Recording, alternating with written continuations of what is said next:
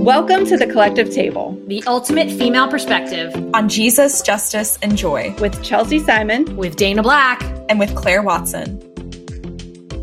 We are all United Methodist pastors in different places of the ordination process. The three of us are working to provide progressive and affirming Christian content, resources, and community through the Collective Table.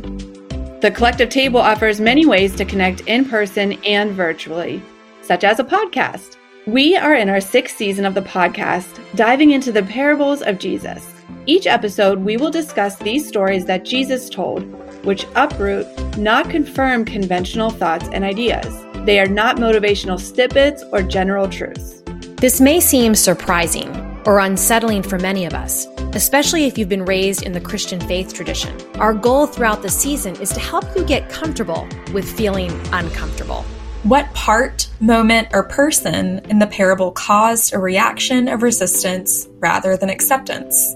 How might we, together in community, understand this parable from a different perspective?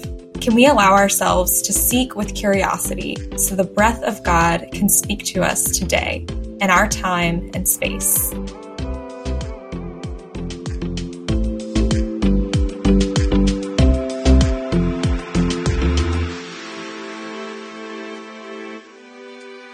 Everyone, Claire here. Today, for our fourth episode of season six, we'll be looking at Luke 12, 13 through 21, the parable of the rich fool. But I would say that he's more lonely than foolish. So let's turn to the text and see what it has in store for us. I'll be reading from the Common English Bible. Here's Luke 12, 13 through 21. Someone from the crowd said to him, Jesus, Teacher, tell my brother to divide the inheritance with me. Jesus said to him, Man, who appointed me as judge or referee between you and your brother? Then Jesus said to them, Watch out. Guard yourself against all kinds of greed. After all, one's life isn't determined by one's possessions, even when someone is very wealthy. Then he told them a parable. A certain rich man's land produced a bountiful crop. He said to himself, What will I do? I have no place to store all this harvest. Then he thought, Here's what I'll do I'll tear down my barns and build bigger ones. That's where I'll store all my grain and goods. I'll say to myself, You have stored up plenty of goods, enough for several years. Take it easy. Eat, drink, enjoy yourself. But God said to him, Fool, tonight you will die. Now who will get the things you have prepared for yourself? This is the way it will be for those who hoard things for themselves and aren't rich towards God. Let us pray. God, open our hearts today to hear what you have to say to us. And may the words of my mouth and the meditations of all of our hearts be pleasing to you, our rock and our redeemer. Amen. So here we are, right in the middle of the Gospel of Luke. And I have to admit, Luke is my favorite gospel. Luke's story about Jesus begins with his mother Mary singing about tipping the mighty from their thrones and sending the rich away empty, about lifting up the lowly and feeding the hungry.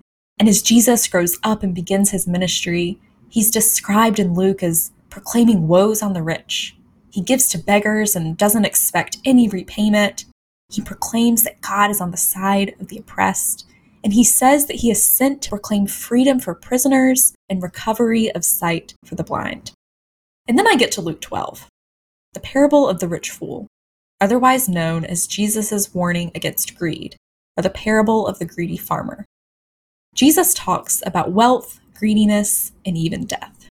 When I get to this part, it's not quite the triumphant, exciting, and social justicey flavors that I thought I was getting into. So in Luke 12, a man emerges from the crowd that Jesus was speaking to. And this guy demands that Jesus settle his family dispute. It seems like this man's brother will not split his inheritance with him. And seeing as the Jewish law did specify that the oldest son should receive double the younger share, this is drawn out in Deuteronomy 21 17, this was not a crazy question for this guy to ask. But he did not ask Jesus what he should do. Instead, he insisted that Jesus tell his brother to give him his money. So when Jesus responds, Who appointed me as a referee? He's not just pushing back on this man's forthright request. He's making it clear that this guy is trying to put words in his mouth. And Jesus is not going to have that. Jesus, fully human, fully divine, God with us here and now, is not here to settle our disputes. In fact, as we know from looking at parables this season, his ways can do just the opposite. That is, rupture our entire way of thinking. So it's no surprise that he responds with a parable, a type of story not meant to provide a yes or no answer, not meant to settle a dispute, but rather meant to paint a picture, to expand our world, an illustration that can speak to specific situations like this man, using stories. As Nadia Bolz-Weber puts it, if we were to read parables as instructions on how to behave, it would be like using a riddle to get directions to the airport. So it wouldn't make sense for Jesus to give this guy a straightforward yes or no answer. He wants him to see the bigger picture. So, Jesus tells the story of a rich man who had a really great year. His crops did really well and he had a bunch left over. So he built bigger barns and stored his surplus. The rich man even quotes the book of Ecclesiastes, citing that he can now live a good life of eating, drinking, and being merry, now that he has stored up a good fortune for himself. He is set for life. That's not so bad, is it? But then there's a catch. He has what my mom would call a come to Jesus moment, a serious conversation with God, and he has to grapple with his death, with his mortality, with the impermanence of life. And God shows him that ultimately everything he's stored up for himself is going to rot. And no one is going to even reap the benefits of all of this. Wow. At first glance, it seems like Jesus might be telling this man to entirely forego his portion of the inheritance, right? I mean, the guy who stored up grain for himself ended up just dying, and none of it mattered. I read this and wonder about that 20 pound bag of beans and rice I have from Costco in the back of my closet, should disaster hit. Is it really that bad to be prepared? Jesus bookends this parable with two important statements. He first tells the man that he's talking to to watch out against all kinds of greed, and that life does not consist in an abundance of possessions. And he ends the parable by saying that those who store up things, but are not, and I quote, rich towards God, will ultimately die. So let's think about these statements. First, the one about greed. The word for greed that Jesus uses is pleonexia, also known as avarice. This idea of endlessly wanting more and more and more when the storing up of anything becomes never enough. Then the word for life Jesus uses is zoe. So when God tells the rich man in the parable that his life will be demanded of him, he's talking about life in the realest and most biological sense of the word. What Jesus is saying is that greed ultimately begets death. So you might be wondering now does this mean that my savings and investments are going to be my demise? I mean, maybe, but that's not necessarily the point. The root of Jesus' idea here is that when we attempt to build up our own worlds with no regard for others, when no matter how much we've earned and saved, nothing seems like enough, when we live our lives climbing a ladder of ego while stepping on the heads of those below us, that can all feel great at first. We can kick our feet up, have a drink, and breathe for a little bit. Like the man in the parable, we can be set for life. We can buy whatever we want, we can have plenty to eat, we can even put gas in our cars when it gets up to $8. We can water our lawns no matter how bad the drought is in California. But Jesus says that that doesn't really matter. He says that we can't buy our way into who we really are. When we do this, it has the potential to separate us from our true selves. It can isolate us from one another and from what really matters. And in the end, we do die a very physical death, no matter who we are or what we have. A death which, when Jesus told this parable, he was on his way towards. So it makes sense that our mortality was at the very forefront of Jesus' mind as he spoke these words. Jesus knew that no amount of preparation could stop us from dying. What I imagine really irked Jesus about this man who asked him to tell his brother all this stuff was not about him actually demanding the inheritance, but about the ways in which it was clear that the fight over it had driven a wedge between this man and his brother. And in his parable, he paints the rich man a fool because he died with nothing but his grain. There wasn't anything wrong with him reaping a good harvest. There wasn't really anything wrong with him saving it either, but he estranged family and friends and neighbors at the risk of being set for life. He may have made enough to live off for a very long time, but in doing so, he kept his people at arm's length. We know this not just because he was alone when he died, but because there was no one for him to pass his wealth on to.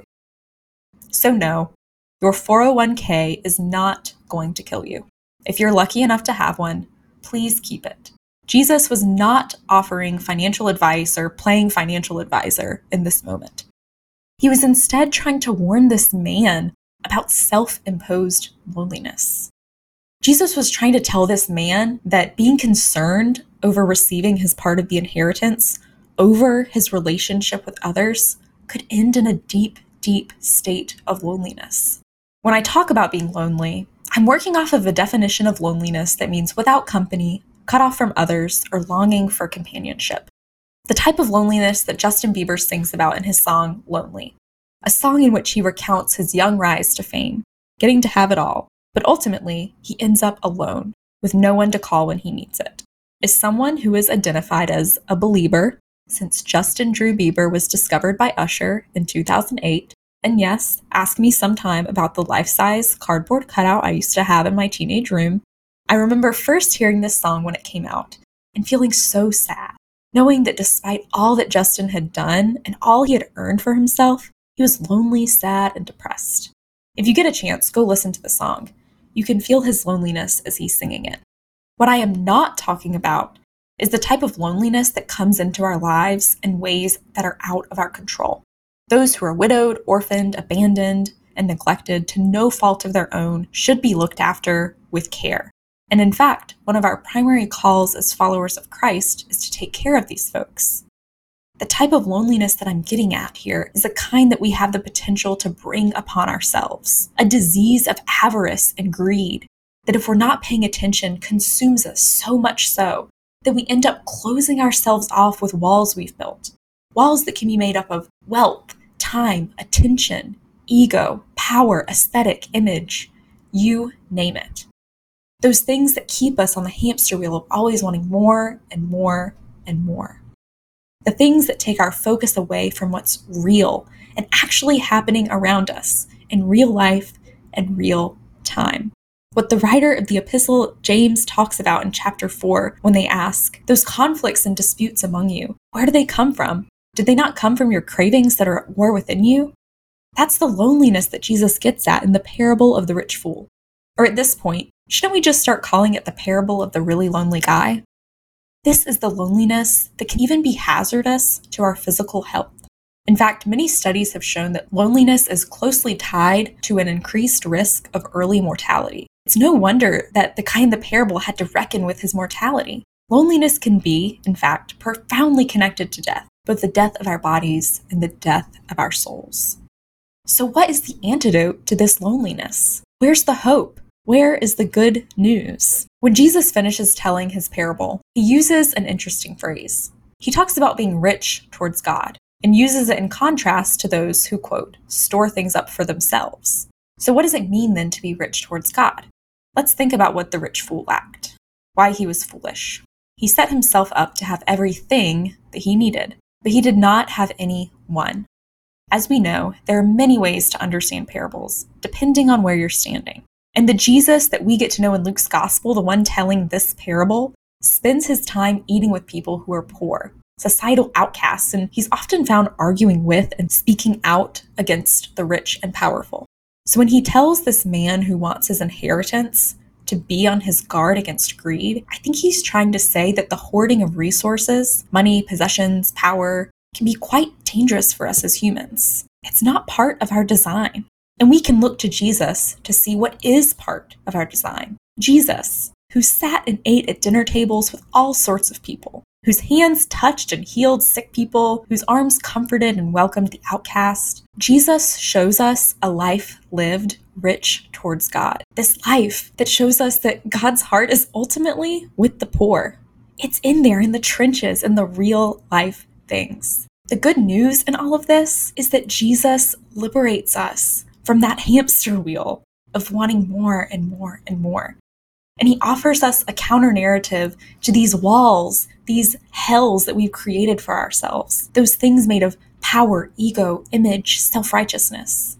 He offers us a new way of living, one that prioritizes the flesh and bone and realness around us, our world that's infused with God's love, not an image or aesthetic that we can buy, but a life filled to the brim with generosity and people and community, a sharing that we get to be both on the giving and receiving ends.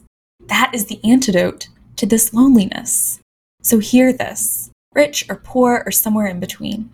God offers you an abundant life, not one defined by what you have, but who you are.